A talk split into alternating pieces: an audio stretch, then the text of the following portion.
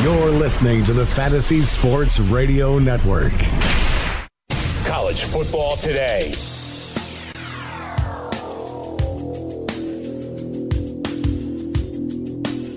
Roaring into the 2017 College Bowl season, Heisman talk, Army Navy on deck. What better way to break it down than right here on College Football Today? We talked about some of the recent coaching hires. A very intriguing hire is Arkansas taking SMU head coach Chad Morris. Brett Bielema couldn't get it done in Fayetteville, and I think Chad Morris is up against it, Rich, from a personnel perspective. I think it's going to take him a couple years to get the Razorbacks back on track in the SEC West. Yeah, and, and I think Arkansas will be patient. I think they realize what they are up against, the challenges of coaching in the SEC West. The talent base is good, but not great, especially compared to some of the heavyweights like LSU, like Alabama, like Auburn at this point. But I, I think Arkansas upgraded. Bielema had to go. It had been too long. He wasn't turning things around. And, you know, during the offseason, we talked a lot about Chad Morris. I was outspoken. I thought he would be the Texas A&M coach, right? right. I, I, had told you I thought uh, Kevin Sumlin would get fired. A&M would go after uh, Chad Morris instead obviously got Jimbo Fisher. Now Arkansas has Chad Morris. Chad Morris, forget the record at SMU. I mean, he he completely took over a dumpster fire, began to turn that program around, had success. Let's remember that if Chad Morris did not leave Clemson for SMU and took over a program that was in disarray, he would have been arguably the hottest coordinator in terms of uh, head coaches looking for a promotion. He would have been the hottest coordinator in the country, working for Dabo Swinney, elevating Deshaun Watson while he was at Clemson. So I think this is a very good hire. He knows the landscape of Texas. Sure. Arkansas, to be successful, has to recruit in the Lone Star State. Chad is a former high school coach, very successful high school coach. I think it's a good hire. I think it's a great hire, too. He'll bring a wide open attack. When you look at SMU's production, I mean, he had two big play wide receivers in Trey Quinn and Courtland Sutton that combined for 23 receiving touchdowns this year. I think the one aspect when you look at Arkansas's progression in 2018, it's not so much the recruiting, it is what he has in the cupboard this year. Brett Bielema has a very physical offensive line, a heavy offensive line from his days at Wisconsin. Those guys go 330, 340. They're a pro style offense that he ran there with Dan Enos,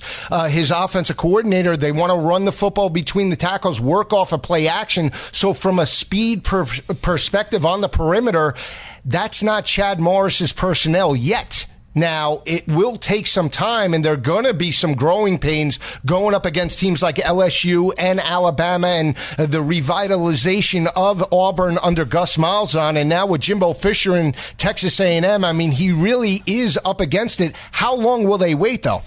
Well, I, I, think they're going to have no choice but to be patient. You bring up a really good point. Anytime there's a leadership change, coaching change, there's different philosophies, a need for different kinds of personnel. And you're right. The big bodies, the power running game that existed under Brett Bielema now is going to be replaced by more of a wide open attack. Chad Morris likes athletic quarterbacks, players who can, you, you know, utilize the RPO, make plays with their arm and their legs. So it's going to take time. I, I think Arkansas realizes that two, two, three years down the line, they're not going to be winning the SEC West, but I do think they'll be a better program. Have to go back to the days of Quinn Grovey and Barry Foster and maybe a little Billy Ray Smith and my favorite, Corey Birmingham back in the day. When we come back, we'll be breaking down Army Navy. Keep it where it is. Joe Lisi and Rich Cirminiello live on the Fantasy Sports Radio Network, Studio 34.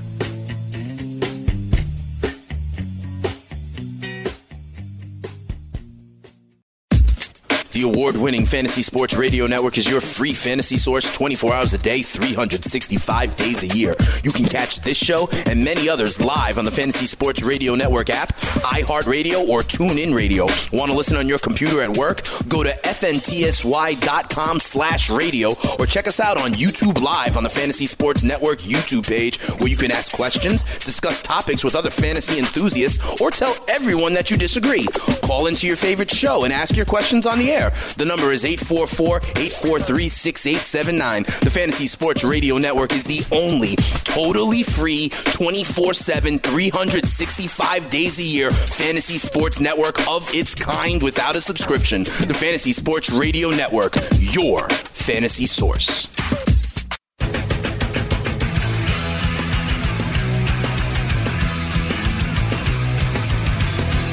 330 Army Navy last year the cadets got the 21 to 17 victory over the midshipmen that snapped a 14 game losing streak. Ahmad Bradshaw, that rushing attack that's rushed in every game this year, Rich, for over 200 yards. I think they get it going against, I want to say, a soft Navy defense in Philadelphia. I'm calling for the upset, mild upset, 30 to 20 both, Army. Both these defenses are kind of so. I hate to. I, I hate to I use like the, Army's defense. I don't like to use the term soft when it comes to our service academies, Mm-hmm. but defensively. Uh, I, I think both will be flexed in this game. You have two teams that can run the ball. I like Navy in this game. I can't say I love them. These games are always close. Six of the last seven de- de- decided by a touchdown or less. I think this one will be tight as well. Two very similar teams, ability to run the ball. I kind of like Navy because that quarterback situation has been muddled for much of the year. Now there's been a break. Zach Abey is as healthy as he's been since the beginning of the season. And while Zach Abey was hurt, it gave Ken Niumatalolo an opportunity to unleash Malcolm Perry, a slot back who got under center. So now you have sort of a one two punch in Malcolm Perry and Zach Abey. Let me just throw this out too. I know it has no impact on anything that we normally talk about in terms of playoffs or even the bowl game because you know these two programs are already set in terms of where they'll be bowling. But this game is bigger than any game we'll watch all season. Love Auburn, Alabama, Michigan, Ohio State, USC, UCLA. This to me is the quintessence of a rivalry. It transcends football. It transcends the boundaries of our country because you're going to have members of the service academies all over this great planet who are going to be paying attention to this game. So if you've never watched Army Navy, if you've never attended Army Navy, make it a point. Make it on the uh, on your bucket list of sports moments. You got to attend this game. Rich will be running for office next year. Uh, so cast your ballot for Rich Cirminiello. Here's what I look at when I break this game down from a physicality perspective for Army. You look at the games that they won this year from defensive fronts that they, they dominated.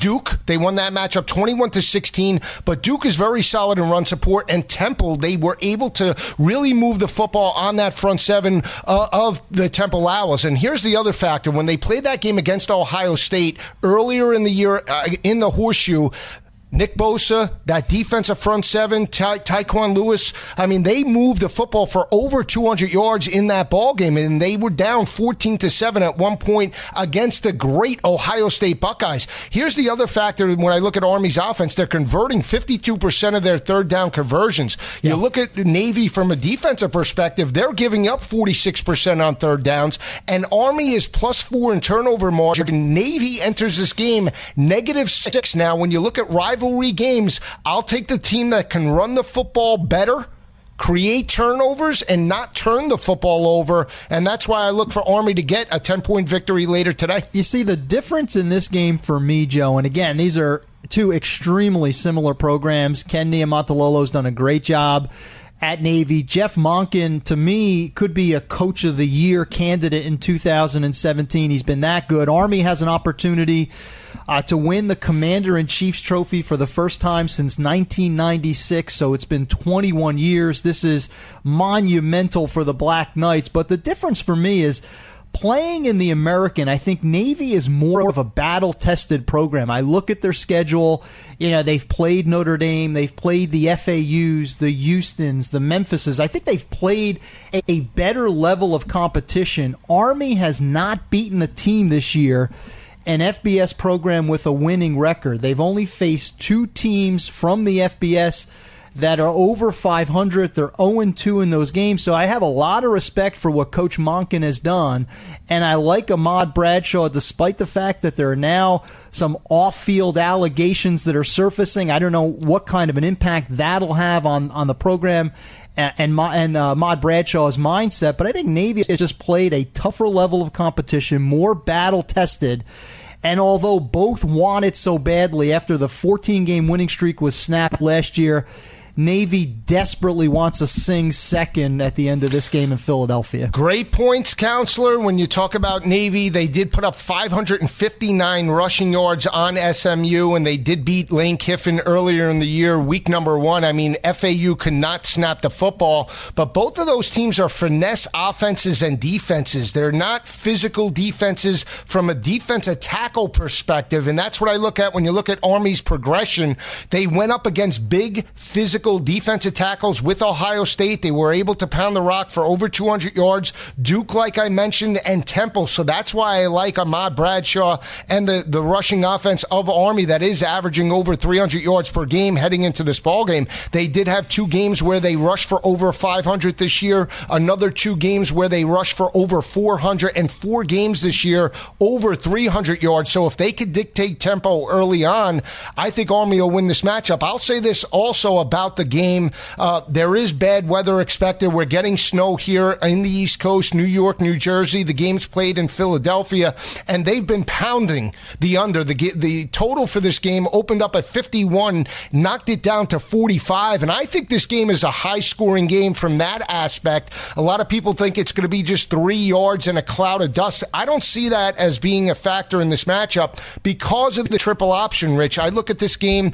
Army's ability to put pressure on the perimeter when you have teams like the triple option in both teams, Army and Navy, where you can run on the perimeter if there is bad weather, bad rain, bad snow, those linebackers getting to the edge is going to be a cause of concern, and you could have huge plays in the running game. That's why I like the over in this matchup. Yeah, I, I, think that makes a lot of sense. I'm not in love with either of these defenses, too. Both are allowing close to five yards per carry. So, you know, Army wants to run the ball, Navy wants to run the ball, and I think both will have success.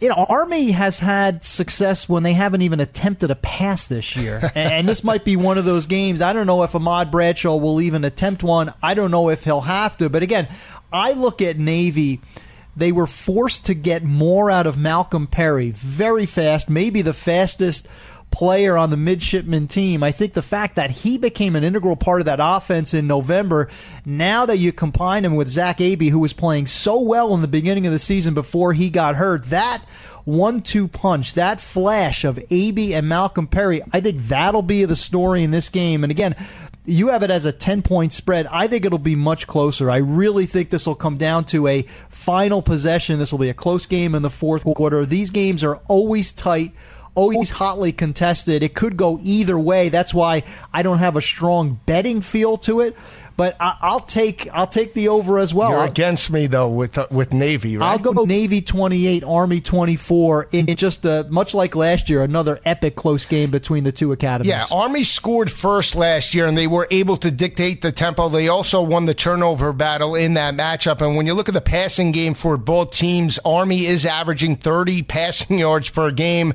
Navy a little bit better at 91 passing yards per game. Uh, when you look at sack totals heading into this matchup, the front seven of Army does have 24 total sacks. Navy enters this matchup with 15 total sacks on the year. So if Ahmad Bradshaw does have time, I mean, Army's only allowed one total sack all year long because they run it each and every play. So we'll see how it plays out. The one thing I can tell you, watching Army and Navy, not just against each other, but throughout the years, guys like Ronnie McAda from Army, uh, guys like Napoleon McCallum. I mean, that that's what may make makes watching armed forces football so special in terms of college football today?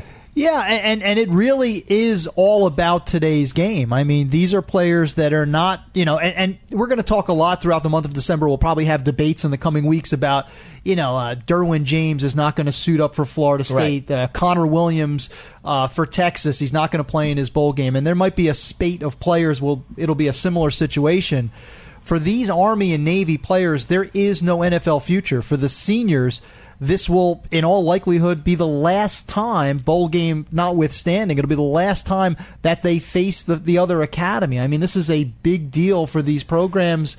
You know, the march into the stadium, the flyovers. This is very Americana. This really matters at a deep level that, again, transcends the NFL and transcends what we normally talk about. And when you think of bowl matchups, 1985 stands out for me. Fulton County Stadium Army knocks off Illinois and Jack Trudeau in a complete monsoon.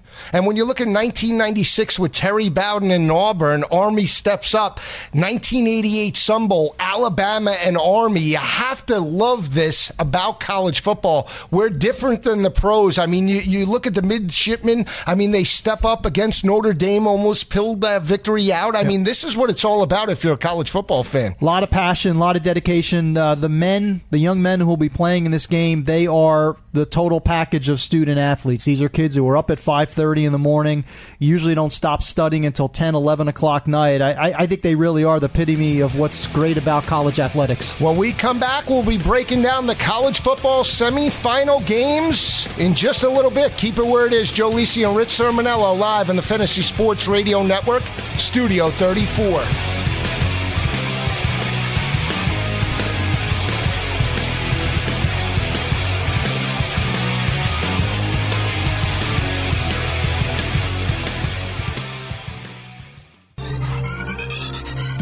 Did you know that you can listen to this show live on the award winning Fantasy Sports Radio Network?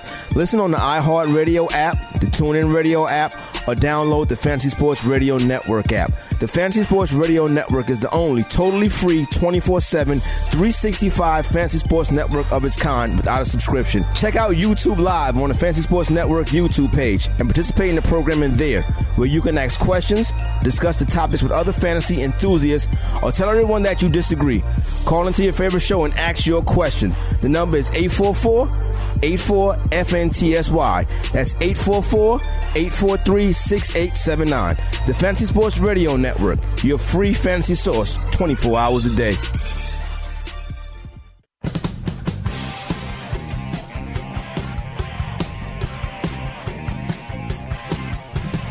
College football playoff Alabama and Clemson, Georgia and Oklahoma.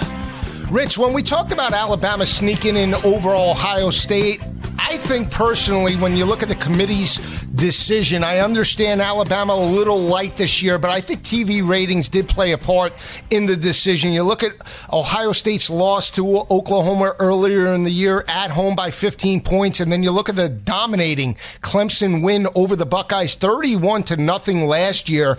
I think that played a factor into this decision, and that's why they decided to take Nick Saban in Alabama because three straight years now with that matchup to see who got the yeah. victory, Tigers or Crimson Tide, was much better than rematches with Ohio State. Yeah, it's an interesting point. The word that I was going to use was trust. I, think the committee just has far more trust in Alabama. They they want to pit the four best teams two and two one uh, against one another. That committee has trust in Nick Saban in Alabama they don't have the same level of trust in Ohio State. And you brought it up, and I agree with you. I, I think they'll never admit it. Right. But last week's uh, last year's game against Clemson was bad for college football, bad for the playoff committee. It made that decision to leave out Penn State in lieu of Ohio State look terrible because they got completely trampled by Clemson. That's not going to happen with Alabama. Now, Alabama may not win, but they are never going to lay an egg in this spot with Nick Saban, with a defense that was not healthy late in the year, will have an entire month to get healthy. This will be a better looking Alabama program. I think it came down to trust. You trust the Alabama product. You want to see the Tide versus the Tigers rubber match, third meeting. Ohio State if they imploded again in this setting, it would have looked bad for the entire committee. And 2015 as well, when you look at that matchup, Alabama dominated Connor Cook and Michigan State 38 to nothing. So the Big Ten, in terms of the semifinal games, since 2014, really hasn't stepped up to the plate. And I think that factored into the decision. Now, when you look at this rematch, three straight years, Alabama and Clemson, I still think the best team in the nation is the Clemson Tigers for their ability uh, on the defensive side of the the ball to really force teams out of their game plan. And I said it before, I think Dabo Swinney just like Nick Saban is a big game head coach. He coaches up that talent, especially on the defensive side of the ball. And when you look at the Achilles heel of Alabama early on this year, their third down conversions, if you force Jalen Hurts in the pocket and force him to make his reads and progressions, Alabama struggled offensively. And I give the edge in this matchup to Clemson. I'm calling, I like this game early on. I, I think Clemson wins a 14 point game over Alabama in the semifinal. Well, I haven't decided on a spread or a score yet, but I, I agree with you, and I, I, totally agree with what you said about Dabo Swinney. It was it was sort of a foregone conclusion that it was Nick Saban number one, Urban Meyer number two, and then let's battle it out with coaches like Chris Petersen and and Dabo. Dabo's getting closer and closer to Urban Meyer, in my opinion. I, I, I think he's he's getting close to becoming the second best coach in the country. Does a remarkable job of having his kids ready year after year. New quarterback this season season. This was going to be the year that Florida State was supposed to win the ACC. Instead, it's Clemson. Clemson, number one in the country the year after losing arguably their best certainly the best quarterback, maybe one of the best players in the history in Deshaun Watson. He's done a remarkable job. I agree with you also in terms of Alabama. The problem I have is Jalen Hurts. I mean, if you put him in situations where he can't use his legs, where it is third and long, they're 55th in the country in third down conversions. And a lot of that falls on the shoulders of, of Jalen Hurts, who has not done a great job in the pocket. I don't think he has developed as much as I expected as a sophomore. And now against that Clemson defense, that ornery front four, that terrific linebacker core, led by Dorian O'Daniel. I think that's going to be a big problem for Alabama, and I think it'll be competitive. I'm very curious to monitor the health progress of that Alabama defense, particularly those linebackers. But to me, I think Clemson is the team to beat. I'd love to see Clemson versus Georgia or Clemson versus Oklahoma. Yeah, and here's the matchup from uh, Clemson's offense attacking Alabama. I mean, the one MO to beat Alabama is, in my opinion, you have to stretch them vertically on seam routes, and Clemson has the type of personnel to do that. Spread out those linebackers, run uh, down the field on the edge, put pressure from a quarterback perspective with Kelly Bryant's legs, and then work off a play action against those linebackers linebackers and defensive backs. So from an offensive perspective, that's what Clemson has, and they've done it now in back-to-back years. That up-tempo offense has give, given Nick Saban, Kirby Smart, and Jeremy Pruitt a lot of headaches in in both games when they played. So I, I think it's going to be a very intriguing matchup. I'll say this about Alabama, not just in terms of third down conversions. I look at this matchup as well. Calvin Ridley leads that team in terms of total receptions. There's not another player that is even close to taking the pressure off of Jalen Hurts or Calvin Ridley in that matchup. And the one one thing when you look at Clemson's defense overall, they have the ability to double team Calvin Ridley and really play nickel for much of the game and force him in the pocket. The other factor is this: last year you had Gehrig Dieter, you had guys like Ardarius Stewart, you had a tight end in OJ Howard that really forced Clemson to force and, and not double team Calvin Ridley from the start of the game to the end of the game. This year you do not have that type of personnel. There are raw, raw wide receiver core guys like Jerry Jeudy, and yep. uh, uh you look at that group. I that's the matchup that I'm uh, keeping an eye out when I break this game down. No, I mean, I mean the difference from last year and that receiving core of Alabama versus this year is night and day. Calvin Ridley is a next level wide receiver, but you're spot on. I mean, Ardarius Stewart was vastly underrated as a college wide receiver. OJ Howard was a first round draft choice, legitimately, of the Buccaneers. So, you know, th- this is a program that yeah, we always focus on the running backs and they're deep at running back. Receivers, he does not have enough targets right now to exploit that Clemson defense. And one quick point the type of offenses that traditionally give problems to Nick Saban, Alabama defenses are ones that have an athletic quarterback. And that's exactly what Tony Elliott and that Clemson staff is going to be trying to utilize over the next month. How can we get Kelly Bryant in space? He is not a complete quarterback yet. He's not a great passer great either, but he has great legs. He can make plays outside the pocket. He'll be 100% as well. I think it's a great chess match, but at the end of the day, Clemson right now might be the premier program in college football. and They're going to have an opportunity on New Year's Day to prove it. Most complete team in the country, in yeah. my opinion. So we'll see how that game plays out. When you look at the other matchup, Oklahoma and Georgia, my dogs are barking. Ruh, ruh You you must have been 28 to 7 You over the Auburn Tigers. I was barking. You, Oh. you, you have no idea how I was watching Yeah. that game. I stood for six hours before the game and after the game. I was so amped up when my Bulldogs got the W. They sounds felt me- like Texas A&M. That sounds like Kyle Field. You stood throughout the whole I, game. I, huh? I- yeah, without without a doubt. I stood up until Clemson and Miami. Then I took a, a little load off, and when Clemson jumped up oh twenty-one to nothing, then I relaxed, had my first cup of coffee for the day.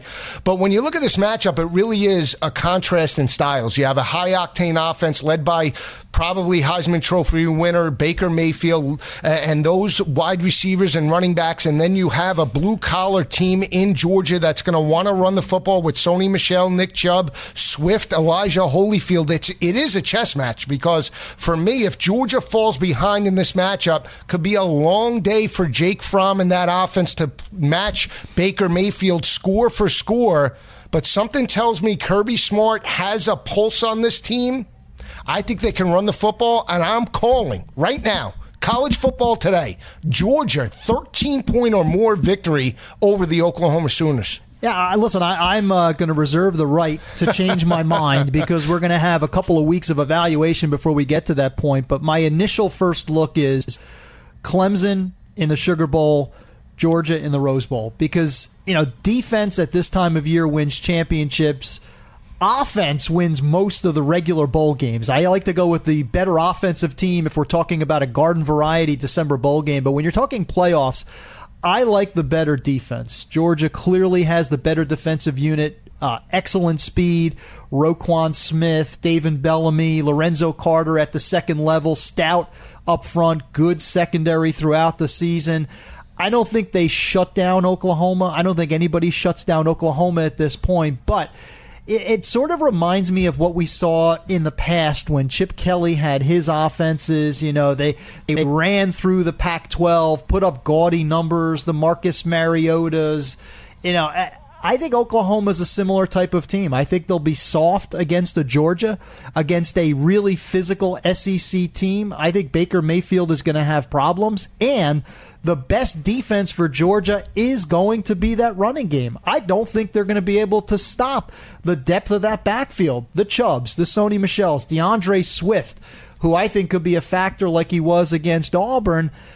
I think that's going to be. I think they're going to play ball control offense at this stage. I, I like a Clemson Georgia That's national I like. championship. That's what I game. like. I Yeah. was very impressed the way the way Georgia made adjustments after falling behind seven to nothing. They got the turnover in the red zone. The sack by Bellamy on Jarrett Stidham really turned that game around.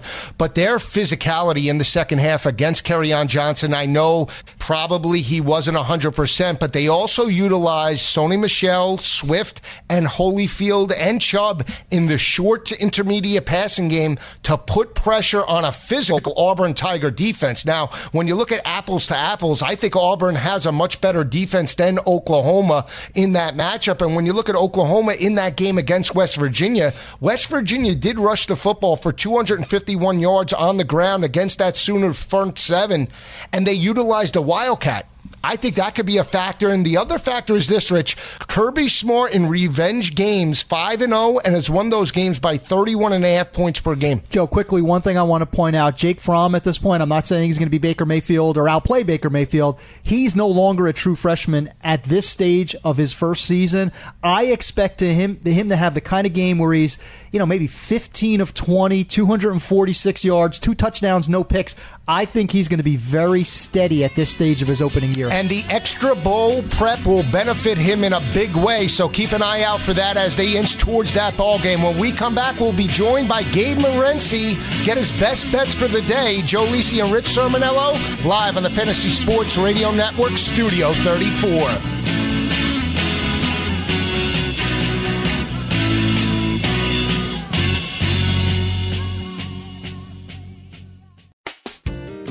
If you're playing daily fantasy basketball on DraftKings or FanDuel this NBA season, you need to sign up for Daily Roto. Built by a team featuring millionaire maker winners and live final champions, Daily Roto's customizable projections, podcasts, strategy guides, and lineup optimizer will help you compete with the pros in a fraction of the time. Better yet, you can save 10% off using the promo code FNTSY. So go to dailyroto.com backslash premium to learn more about their product.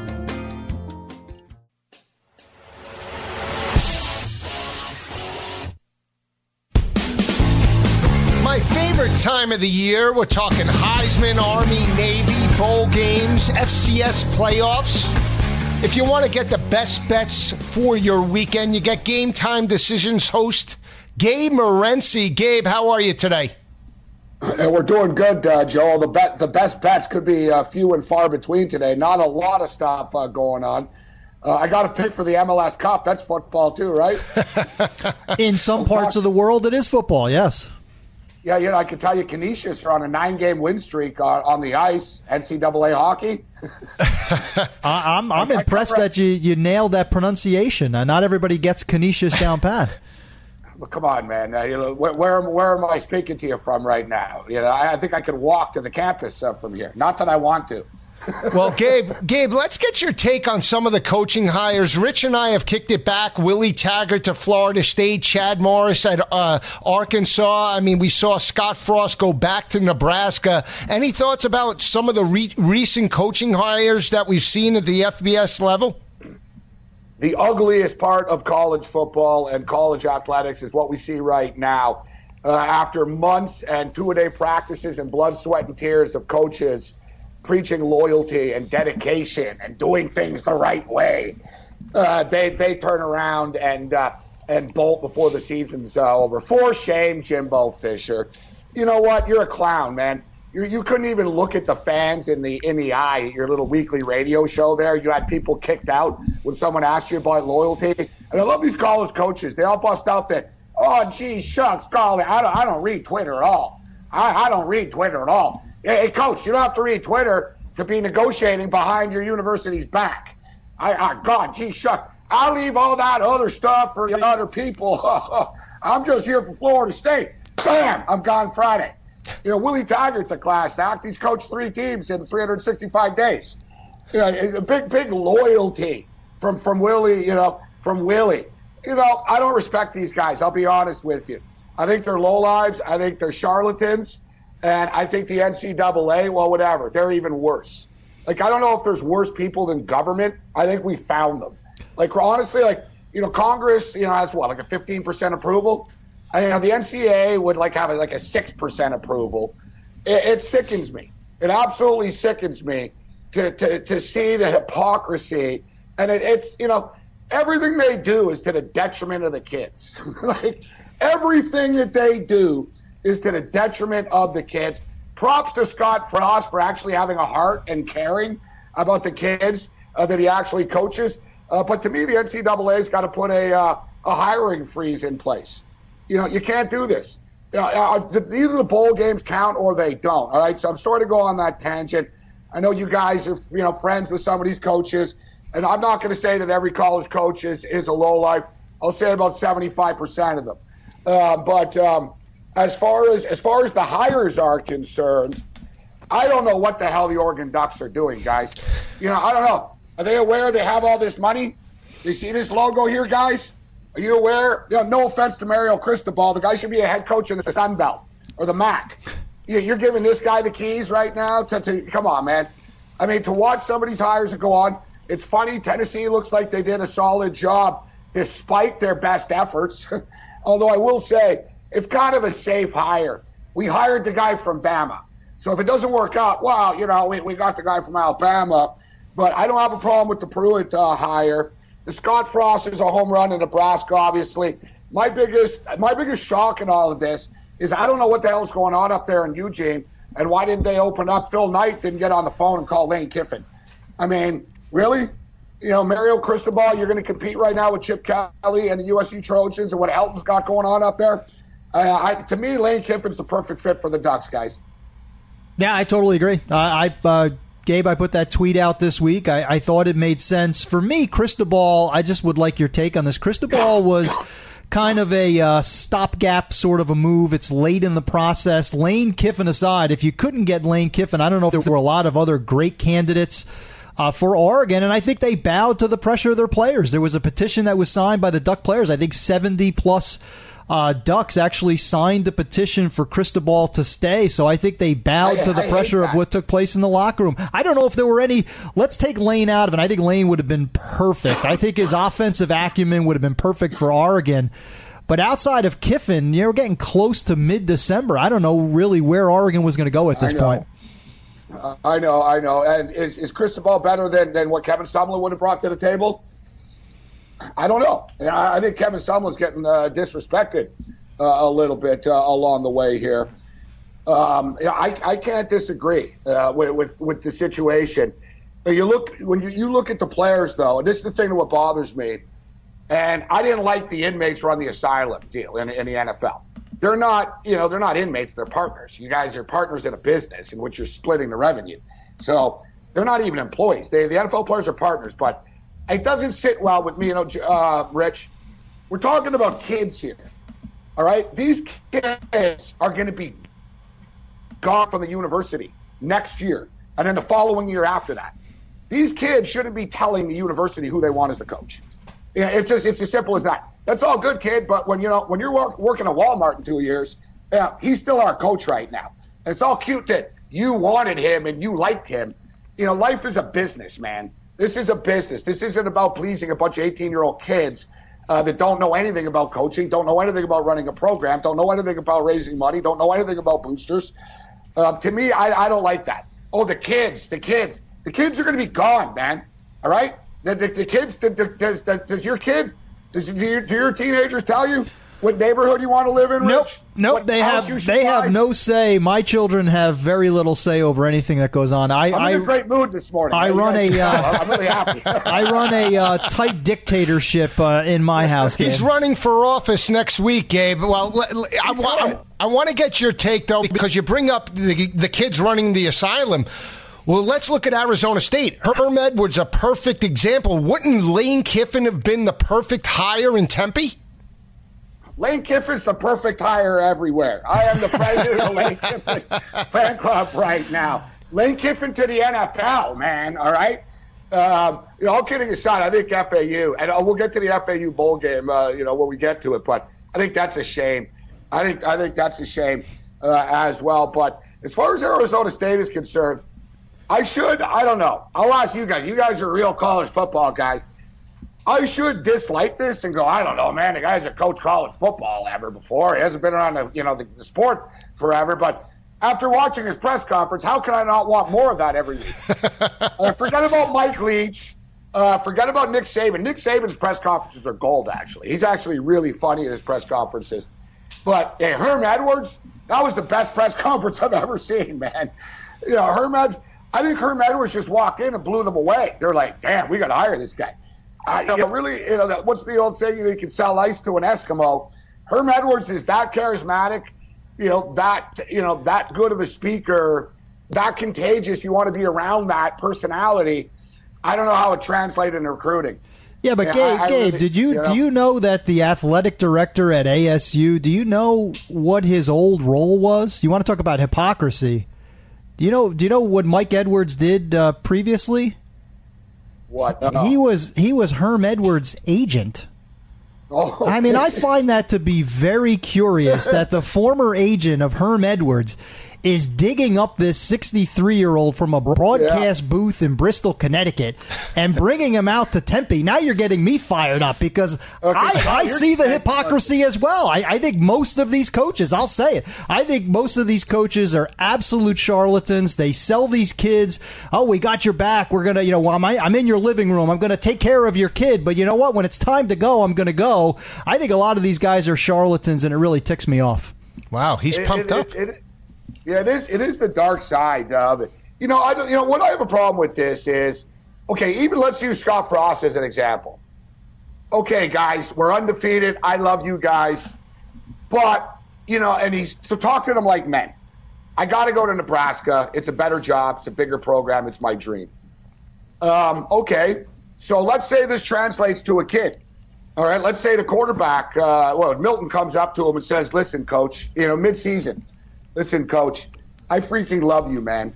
I love this program. I love my teammates, but Alabama says I can play for them. It's a better deal for me. I'm going to leave. I love you though, and this is difficult. How does that go down? Not very well, right? So even even the you know that's like I love you, honey. I'm, mar- I'm married. I love you, honey. But you know, our neighbor down the street's a little bit richer, and you know, She's a little bit younger, so you got to understand. But this is really tough on me. I don't buy that. You know, if it's really tough on you, Frost, then you don't do it.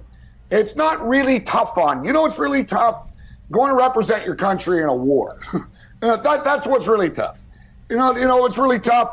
You know, being a fireman, running into a fire. Uh, you know, to save other people's lives. That's what's tough.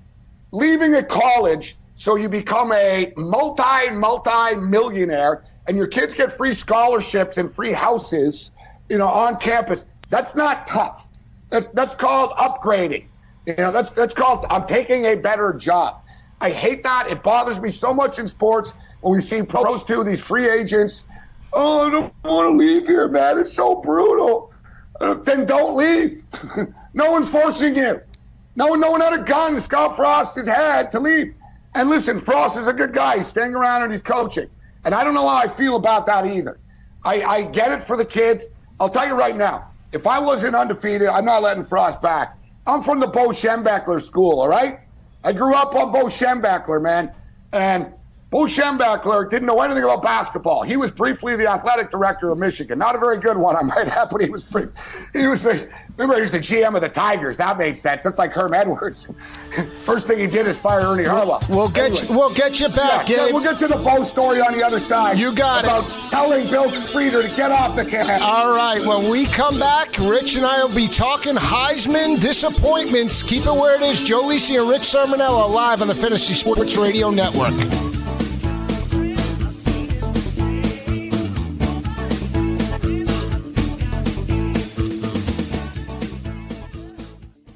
Playing daily fantasy basketball this year? Consider Daily Roto your go to resource. Whether you play on DraftKings or FanDuel, Daily Roto's customizable projections, podcasts, strategy guides, and lineup optimizer will help you compete with the pros in a fraction of the time. With a team featuring millionaire maker winners and live final champions, there's no better place to get your NBA DFS content. Better yet, you can save 10% using the promo code FNTSY. So go to dailyroto.com slash premium and learn more about our awesome product.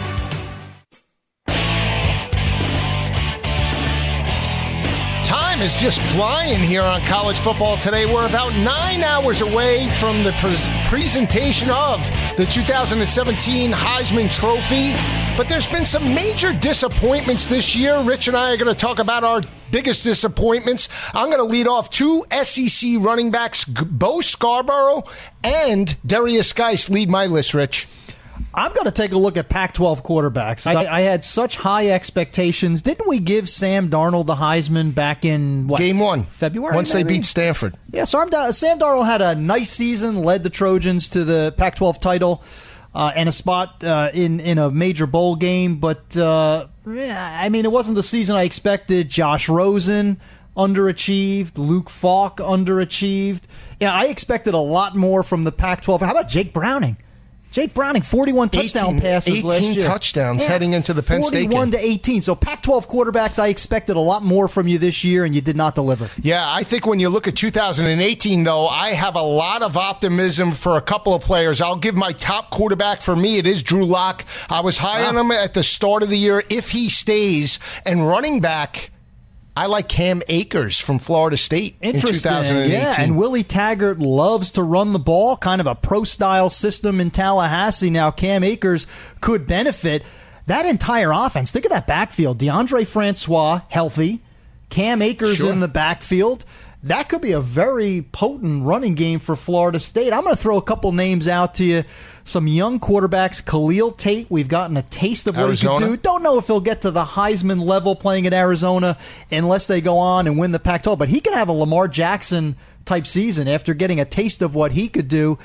How about Jake Fromm at Georgia? You know, the backs are going to sort of, you yeah, know, not, they may not be the focal point. Chubb will be gone. Right. Michel will be gone. D'Andre Swift will be back. But Jake Fromm's second season in that system.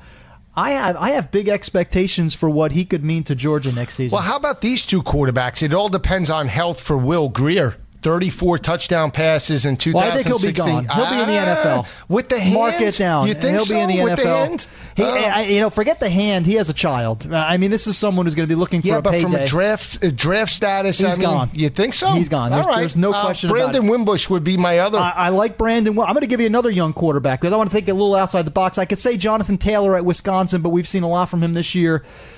How about Baker Mayfield's successor? Kyler Murray. Love Kyler Murray in that offense. It'll be a little more run than pass than what we've seen out of Oklahoma. But Lincoln Riley, his innovation as a coach. Now Kyler Murray, we got a we got a kind of hint of him against Kansas. Had the big run to start the game. Tremendous athlete, former five star uh, recruit. I think Kyler Murray at Oklahoma could really be dynamic and, and maybe even Rodney Anderson. Hopefully he gets his off field problems cleaned up. Rodney Anderson, the running back, could be special if he doesn't go to the NFL Without draft. a doubt, I'll give two more quarterbacks. How about Kelly Bryant? Depending on, how he plays Absolutely. in the semifinal playoff game for me as a quarterback, and Jalen Hurts. I mean, now Yes. th- year number three in the offensive scheme for Nick Saban. I mean, he should have dynamic numbers uh, next year, especially Calvin Ridley. Most likely will be gone. Those wide receivers are raw, but next year should be the year that Jalen Hurts breaks out. Keeping it in the state of Alabama and quarterbacks Jarrett Stidham. Ah. Let's not forget about Jarrett Stidham with an additional year in that uh, in that system at Auburn. But going back to Alabama, I'm not convinced Jalen Hurts is going to be the starting quarterback next year. I think Tua T- uh, Tagovailoa, who they love, the kid from Hawaii. I'm telling you, Joe, that is going to be a story in the offseason. Watch Jalen Hurts. If he struggles against Clemson, if he continues to have problems converting as a passer on third downs, watch Alabama have an open competition in the spring for its quarterback. Yeah, that, I mean, it all depends upon how they play from an offensive perspective against Clemson. And you can't forget about Deondre Francois as a Heisman uh, front runner for 2018 coming off the patella injury. When we come back, we'll be breaking down all the bowl games. Keep it where it is. Joe Lisi and Rich Cirminiello live on the Fantasy Sports Radio Network, Studio 34.